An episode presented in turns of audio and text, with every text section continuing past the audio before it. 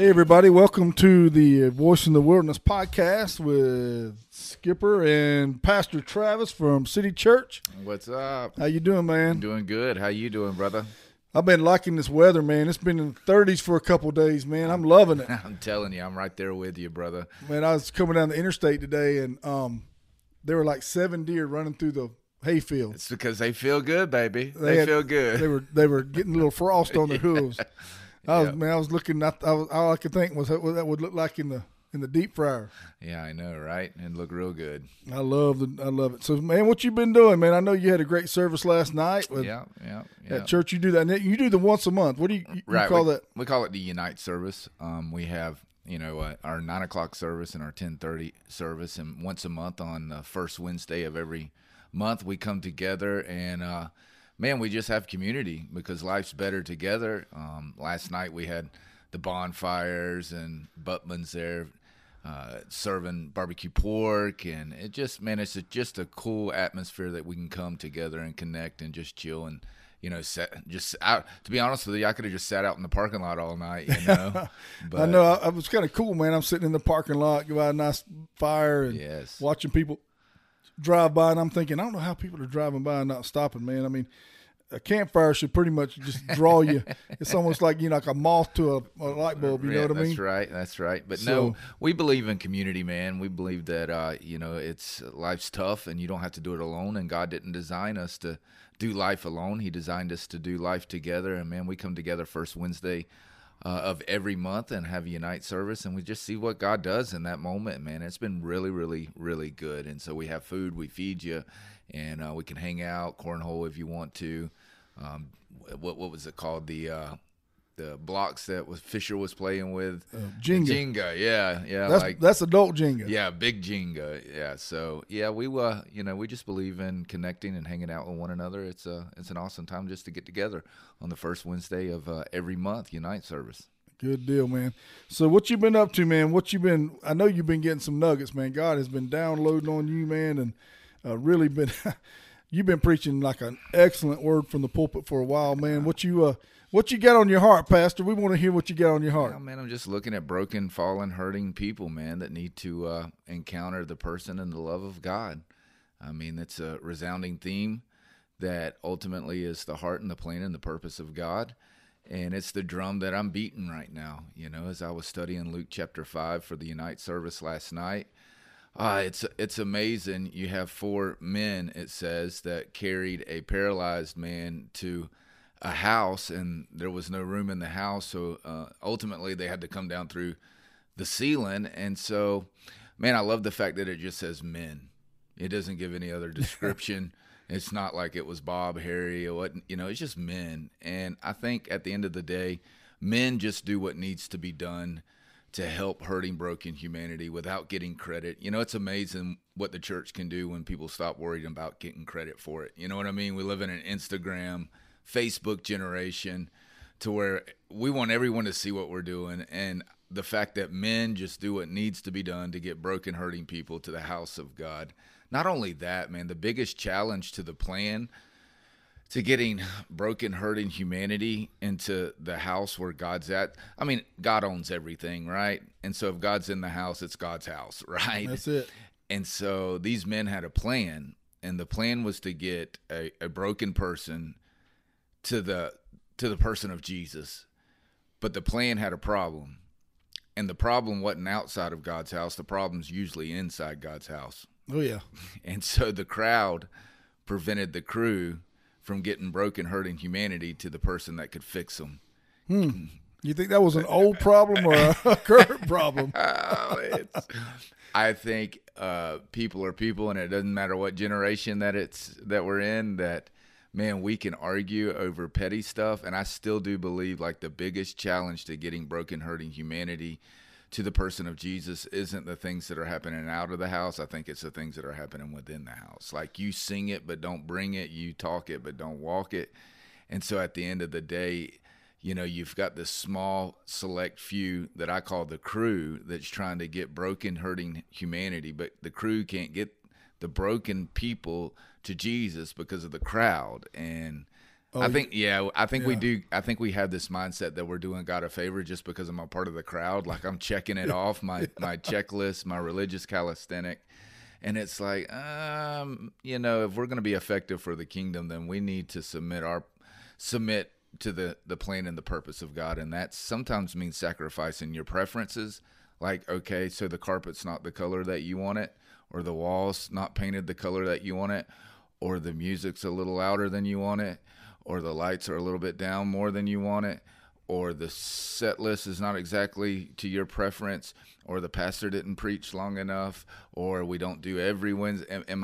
I'm just striking a drum here. I mean, maybe they had that same problem there in Luke 5. I don't know. I don't know where I'm getting these problems from. But when I was a senior pastor, some of you out there might not know that I was a senior pastor for a few years. But I remember I preached a message one time. And this is what I said. And I said, because I used to get a lot of grief from the people in my church about how evangelical I was and how I was going to Camp Anderson and how I was going over here and over there. And I was always out preaching and I was their pastor. And I was just like, wait a minute, there's people all over that need Jesus. I mean, I'm going to them. And I remember I said this. I said, if you walked out this church right now and you stepped in a little sinkhole or a pothole outside and you broke your ankle, I said, you're going to get in your car and you're going to drive to the local hospital. Why? Because you know there's someone there that knows how to fix it. You know that's how you're going to get healed from it. And you're going to go back more than one time to get checkups, and because you know that the person that's been trained is there to fix it. Yeah. That's the church. The church is the hospital for the spiritually broken. Yeah. And I said, and once you say yes to Jesus, this church isn't for you anymore. You don't realize that, but it's not for you anymore. It's for you to participate in trying to get the broken and the hurt here to the spiritual hospital to help them get healed up. I said, but here's the problem. You guys are doctors now. Instead of just being patients, now you're doctors because you've been born again, but you're too busy inside the hospital with your scapula cutting each other up. And people from the outside are looking in at us and going, I get enough of that in the world, man. I surely don't want to go into that building and get some more of it. So it's one of those scenarios to where I believe that when we as Christians allow Christ to walk through us, instead of, I tell people, they say, what's the key to your Christian walk? The key to your Christian walk is a daily surrender to the plan of Christ. And so for me, it's what is my challenge every day? To let Jesus have more of me so I can be more of him. Sure, absolutely, man. It's like Galatians 2:20. It's no longer I that lives, but Christ that lives through me, and the life I live by faith in the Son of God who loved me and died for me. And so at the end of the day, it's making these choices to crucify the flesh, right, and be led by the Spirit of God. And the Spirit of God is always looking through the lens of compassion of how can I help somebody who's hurting? How can I be the light in a dark situation? How can I be the salt? Like salt makes everything better. Like I like grits, but not without salt, baby. Amen. You know what I'm talking about? Salt, I mean, like grits that don't have salt, that's like paste. Nobody wants to eat paste. Right. And so at the end of the day, are we stepping into situations and are we improving that situation? Or are we representing Christ in that situation? And sadly enough that, man, it is, it's a challenge even within the local house to crucify our flesh. Like, you know what I mean? And so at the end of the day, it just makes for a poor witness, and ultimately that's what the enemy's after is he wants to make your witness for Christ ineffective. And how does he do it? Well, with strife, contention, gossip, backbiting. I mean, all these things that we're plagued with in the house, fighting and jockeying for the best seats, right? It's like at the end of the day, I remember like the old school, they would leave their Bible in the pew because that's where do you need to take that with you? No. Oh no, it's holding my seat. Well, it'll be okay. I mean, it's like sometimes I don't major on like what God actually minimizes, and we minimize the thing that God majors in. And so at the end of the day, we're making sure we have the good seat in the house and that we're consistent in the house of God, which I absolutely agree with. But the whole time we're ignoring broken, hurting humanity. And it's like, wow, man, we're keeping Jesus all to ourselves. As long as me and mine are taken care of, then it's like okay. But at the end of the day, God's called us from the crowd to the crew, right, to get in alignment with his heart and with his plan and with his purpose. And I say it like this when I teach, on leadership when it comes to agreement versus alignment. Agreement's great, alignment's better. Right. And the difference being is agreement, like you're in my boat and you're not fighting against me, praise God, but I'm carrying you. Alignment is when you're willing to get in my boat and row. And when we row together, we can accomplish great things. We can accomplish amazing things together. Like when you're a part of the crowd, you're riding, but when you're a part of the crew, you're rowing. Like, hey, let's work together with one common goal, with one vision, with one purpose, and that is to see people who are broken and hurting. And let's get them in the house of God, not so they can see some pastor, not so they can see some big screen, skinny jeans, and fog machines, which I'm not against. I mean, I believe that we need to represent God in the best way we can. And if you look good in skinny jeans, you can wear skinny jeans. I don't care. But I don't look good in skinny jeans, so I'm not wearing skinny jeans, but I don't have anything against skinny jeans. But that's not the main thing. Let's get them into the house of God and allow the Spirit of Jesus to minister and to heal and to touch them in areas that you and I can't get to.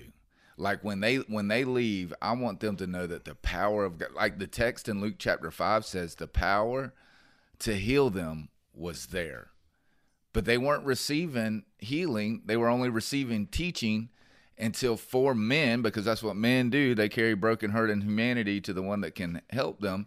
Until four men expected God to heal someone. That was when the power of God was released, is when they came with an expecting heart.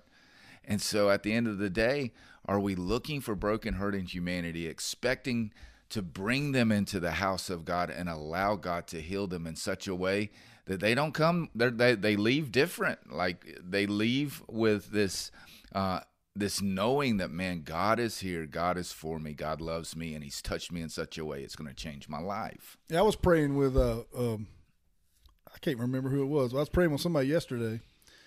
And, one of the things that, especially females, they deal with this identity situation where they just don't feel worthy. And, there's just a lot of expectations that come with being a female in today's world. And I was praying and I said, Lord, let her see herself. When she looks in the mirror, will you allow her to think about this, that you are a perfect creator and you created her and you knit her together in your mother's womb? Will you let her see herself like that? Yeah. And so I think about, when I think about that, I was just thinking about how much people need to understand their identity in Christ. And that's what we do because I was talking to a couple of people today and I was saying, it's weird how everything in the kingdom is almost opposite of the way it is in the world. When you go through suffering and you're a part of the kingdom, the one thing you learn to recognize about it is God chose that exact thing to redeem mankind. Mm-hmm. Why? Why did God choose suffering to redeem man? He could have, I'm sure, done it any way he felt like doing it.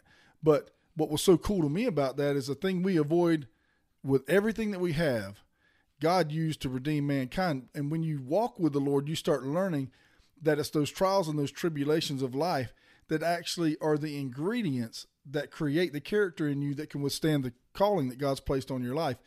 And I just love the way that Paul puts that in Romans chapter 5. He gives that process of going through that. Mm-hmm. And I tell people all the time, when you're facing trials and you're facing difficult times, the cool thing about walking with the Lord is that even when things aren't going the way you want them to go, and even though you're suffering and maybe in pain, God's going to use it, man. And I just love knowing that. And what's so beautiful about people who walk with the Lord is that even though things are hurting them, they have that perspective.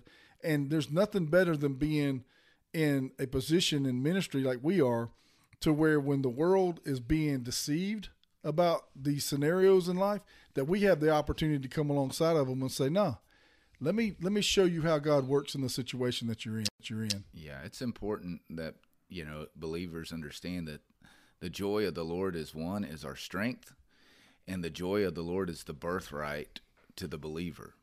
Like when you're in Jesus, you're in joy. It's like this, and I like to say it like this. You can't separate wetness from water.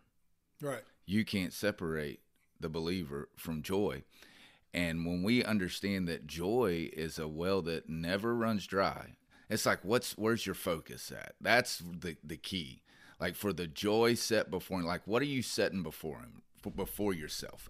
Like, Jesus is the author and the finisher of our faith. And it says, for the joy of the Lord set before him, he endured the cross. And so at the end of the day, no matter what I'm going through, even my trials, my tribulations, even if I fail them, we serve a God that'll let me take the test again. I don't necessarily want to take it again, but he loves me, and I'll take it again, and I'll until I pass it. You know what I mean? Until I learn that lesson, because ultimately God's more concerned about our character, you know, than he is about us just surviving. He wants us to thrive. And so at the end of the day, when we go through trials in life, knowing like Romans 8:28, that all things, like we know all things work to the good for those of us that love God and called according to his purpose. It's like, I like the beginning of that because it says we know. That's important because a lot of people don't know that. That's right. You know what I mean? We do. That's like revelation knowledge. We know that all things, like all in the Greek is everything. Everything. Yeah, everything. That's like everything we go to. And so I like to say it like this, and I wrote it down today, like joy is this unwavering knowledge that no matter what my situation says, that my life is in the hands of a God who will always lead me to a favorable outcome. That's right. No matter what. That's the current condition of joy. Joy goes beyond my fickle feelings, and it is an absolute emotional condition that lives and exists beyond my feelings.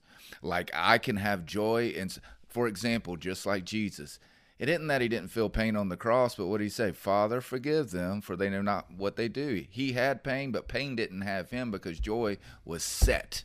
He had already set joy before, and that's how you endure like these trials and tribulations, is before you even get into them, you already know that God, because of his great love for me and for his great love for humanity, he's already got a favorable outcome in spite of everything that I face. And so when I face it, I've already established, I've already set that God's favor is upon my life, and it's going to end up in a favorable outcome no matter what my situation is trying to tell me. And so I can face the day knowing it don't matter what happens, God's favor is upon my life. And favor ain't fair. It makes some people mad. I can't help it.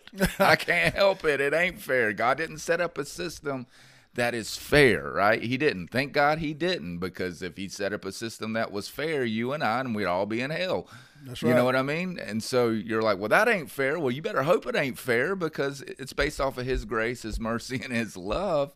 And besides, his favor upon your life, Skipper, and my life, Skipper, and the body's life, is not to show people how good we are. It's to show people how good God is. That's right. The whole point of the favorable outcome is to say, dang, God is good, because it's the goodness of God that leads one to repentance, which is the changing of the mind. Like, you need to change how you see it. That'll change the way you walk. That changes the way that you live. And so, yeah, it's joy that is the strength. That's why the enemy's always after your joy. He's always after it, because if he can take your joy, and I'm going to be talking on this Sunday, a lot of times what we misinterpret as joy is actually happiness. And the problem with happiness is it's based on what's happening. And so for me to be happy, it means that everything in my life needs to be going right all the time. And if you put your joy into a temperamental teenager, you done, brother. Yep. Or you put your quote unquote joy into a hostile coworker, you're done. And so now you've placed, because you've misinterpreted happiness for joy, you've placed your emotional condition into the hands of something that you can't control. And as soon as that condition changes, then your joy is robbed, and now you feel weak and you're vulnerable, and the enemy is right there. Yeah, I was thinking of joy to me, man. I mean, like biblical, godly joy is it's not affected by the conditions. And this is, I told a guy this one time, man, I was meeting with a young guy. I love to disciple young men. and I was meeting with him, and he was talking about at work, these guys are just, you know, they're doing drugs and they're doing this. And, you know, he was just talking about how he hated the work and how they treated him, bad. And I looked at him and I said, I got a question for you. Okay. I said, do you think there's a possibility that one of those guys that you're working with could have a little grandmother that's praying for him? And he kind of sat there and he was like, yeah, maybe. I said, well, how do you think God's going to answer that prayer? Yeah. He's going to send somebody like you. Somebody that's a Jesus freak, somebody that loves the Lord. He's going to send a guy just like you into that man's life to try to show him. And so what you're doing is, and you said this just a minute ago, so good. The only thing that you give strength to in your life is the things that you allow yourself to think about. Mm-hmm. And so when you think about how bad it is that you have to work with these guys that are doing drugs and these guys that aren't pulling their weight and aren't coming to work on time, and you're the only one doing what you're supposed to. When you focus on that, you're going to lose your joy. But if you look at yourself as a missionary in that place and you look at yourself like, you know what? I was chosen by God to be sent into this mission field to reach these people, and somebody in their life is loving them enough to pray for them. And God used me and chose me as the warrior to go in there and fight on his behalf, to teach them about the gospel and to show them. And then all of a sudden you've got a godly joy, no matter what these people at work are doing to you. That's right. Well, you've got a purpose that lines up with God's heart, which is, once again, seeking out and searching broken, hurting people that need to encounter the person of Jesus. Not only this, when it comes to the subject of joy, that I believe in Matthew chapter 25 and 23, you have the parable of the talents. And, I've never really, it caught my attention years back ago was, the fact that you had the one that had 5 and he invested and he got 10. And, the Lord's like, hey, well done, good and faithful servant. Step into all that I have. Or he goes, enter into what? The joy of the Lord. And same thing with the one that had 2. He invested. It turned into 4. He said, well done, good and faithful servant. He said, you've been faithful with a few. Like, now you've gained more responsibility. Enter into the joy of the Lord. And so at the end of the day, a lot of us don't catch the fact that he tells the 2 servants to enter in to the joy of the Lord, which emphatically tells me that for me to experience the joy of the Lord, my priorities have to be lined up and my stewardship needs to be in such a way that it honors God. So with my priorities and my stewardship can produce great joy in my life. A lot of people doesn't make the connection. Like, can you be a good steward or a bad steward and experience the joy of the Lord? Not according to this parable, right? Can I have some jacked up, messed up, and tore up priorities? Like, where am I investing my life? What are my priorities? How's my stewardship? Because all of this is connected to that last statement. Enter into the what?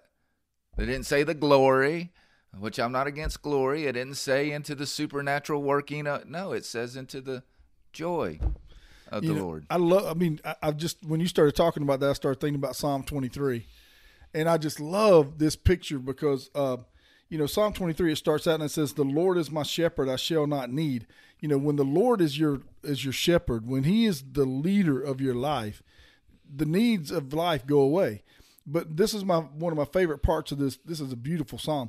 But one of my favorite parts is it says, verse 6 says, only goodness and faithful love will pursue me all the days of my life, when God is my shepherd. And I saw R.V. Brown do this one time. He's a great evangelist. If you guys have never seen R.V. Brown, just Google him, YouTube him, whatever. He's outstanding evangelist. But he takes this rope and he pulls it out of his briefcase and he puts it around his waist, and there's one piece hanging off of each side, off the other side, and he puts 2 football players, he puts one on each side, and he puts one on the other side, and he starts walking around the room and dragging these kids around with him. And he says, how many of you want goodness and mercy to follow you around all the days of your life? He's goodness, and he's mercy, and they follow me around because he is my shepherd. And he goes on to do that, man, and I'm just like, if people could get the concept that if you just allow God to be the steward of your life, the shepherd of your life, the one that leads and guides your path, then goodness and mercy are going to be chasing you down, man. I want goodness and mercy to chase me down. Chase me down like you, I mean, that is, see, people, this is, I want people to understand this. Please hear this if you're out there listening or watching. There's something special about being God's. There's something special about it. And one thing that's so special about being God's is the promises that he gives us in Scripture. The different promises that you read in Scripture. And I'm telling you right now, I absolutely love the promises of God. Love them. And that's when you understand them and you believe them, they come true. Yeah, they do. His word is, it's true. Let it be true and every man be a liar. Because at the end of the day, man, I love it. I love goodness and mercy. I say it like this. Moses, he just needed to send 2 spies. Goodness and mercy. That's it. You know, at the end of the day, man, it chases us around. Favor's not fair, but favor in our life reveals God's goodness, his love, his compassion for us. And man, I tell you, it's bewildering at times. You know, it's this unmerited, unearned favor of God that's upon the believer's life, not because of how awesome we are, but how awesome King Jesus is. And it's amazing. It's amazing when you actually experience it, because this is what I've found in life. Like, and let's go back to Luke chapter 5. The power to heal them was there, but nobody was getting healed until somebody showed up expecting to. And I think a lot of times in life we've allowed our experiences, because life is harsh, life is rough. We live in a fallen, jacked up, messed up world that God didn't design. That was our choice when humanity disobeyed, sin entered, and death, and all this stuff that we deal with. And so at the end of the day, man, it's like, you know, as far as goodness and mercy and favor and having this expectant heart to really mold and shape your experiences versus your experiences being so harsh that they damage and wound your expectancy. Like, you've been hurt by life so much, like you come to God and you don't have any expectancy because, one, you've just been run over, you've been hurt. In other words, like if you had a horrible earthly father, you would never have this expectancy that your heavenly father is this amazing. And so you go into it without any expectation. I think that's so damaging, because he's still the God that can do exceedingly abundantly more than we can ask or think, but it's according to the power that works within us. And I think the power that works within us is the power to believe and to expect God can still do great and amazing things. I wonder, now let's think about this thought. I wonder what untapped power and potential is in God's house that's available to the believer that they hadn't tapped into because they don't expect it to be there. That's good. I wonder what power to heal your marriage, I don't know who I'm talking to out there, is in God's house, but you will not tap into it because you don't expect it to be there. Like, what the power to change your life, the power to free you from addictions, the power to deliver you, the power to change your financial situation, the power to live a different life, to walk it. All the power that you could imagine is in God's house, but it's released when we come to him with an expectant heart. And we learn that through 4 men, just 4 men, because that's what men do. They bring broken, hurting humanity to Jesus and be touched by the power of God in such a way that it changes our life. But it all started with an expecting heart. Oh, man, you know what I'm thinking about? You said talking about the 4 guys, and you know what I think about, T, is this, man. So many times we surround ourselves with people that would never be willing to carry us up on the roof and drop us down to meet Jesus. And I'm going to tell you right now, if you're somebody out there, man, and you're running with the wrong crowd and you're listening to the wrong advice, you're talking about marriages. Me and my wife do a lot of marriage counseling.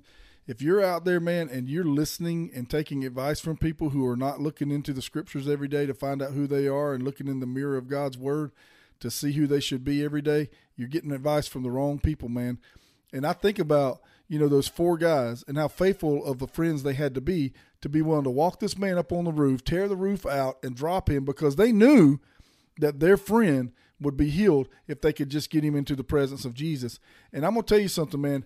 Thank God that I've got my four. I've got more than four guys in my life that I honestly believe are what I would call my core four. Yeah. And I'm going to tell you, if you're out there right now and you don't have your core four that you know would take you up there, man, and do anything they had to do to get you to the face of Jesus, you need to find that core four, because I'm telling you, man, goodness and mercy may be following those that believe in Jesus, but I'm going to tell you, if you're running with the wrong crowd, you're doing just as much damage as it is good trying to – it just – I can't tell you how important it is to be influenced by the right people and to have the right voices in your life. And I tell people all the time in counseling, be careful who you allow to speak into your life, because a lot of people don't have your best intention in their heart. And you just got to be super careful about who you allow and the voices that you allow into your life. Yeah, you've got to have relationships that are willing to rip the roof off of that thing to get you to Jesus. And so... Well, man, I just want to tell you, man, how much I appreciate you coming. I love coming. I've been enjoying this weather, man, and I tell you, people are having some victory over these podcasts, man. I'm telling you, God's been doing some work in some people's lives, and if you guys, hey, if you're enjoying the podcast, we want to hear from you, man, and you guys get in touch with us and let us know, man. I have people come up to me talking about it all the time, and I think tomorrow we're gonna have Justin. Justin's going to come by and do a podcast. I love Justin, man. I can't wait to hear his story, man. Yeah, it's awesome. I love that kid, man. I mean, he's got such a heart for the King, and to be that young and to have a heart like that, man, is just so refreshing to see that. And I can't wait to have a chance to kind of learn a little bit more about him. And, you know, these podcasts, man, they definitely bring you into a better focus of who these people are that you're talking with. So absolutely. I just want to tell you, thank you, man. Hey, thank you, man. Don't forget, man, City Church right there on the corner of Bascom Norris and Sister Welcome. They'd love to see you over there. And tell them how to get in touch with you about your app. Yeah, you can check us out at Church Home, the Church Home app. You can go on there and find City Church, man. You can find our archives, messages. You can check us out on the web at yourcitychurch.org. 2 service times, 9 and 10:30. We'd love to have you come and see what we're about. And I love just making this statement when I encounter the people of God. Hey, go be Jesus to someone and see what God can do through you, man. Hey, I always tell them it's your decision. Your decision. So listen, if you guys love the podcast and you want to support FCA Outdoors, man, fcaod.org, fcaod.org. You go in there and check out the ministry. You can go to FCA Outdoors on YouTube and see some of our videos. But we want to tell you thank you for watching. Thank you for listening, man. We love you so much, man. And we know God's got a great plan for your life, and we just want to help you get to it, man. So you guys have a great day. We'll see you soon.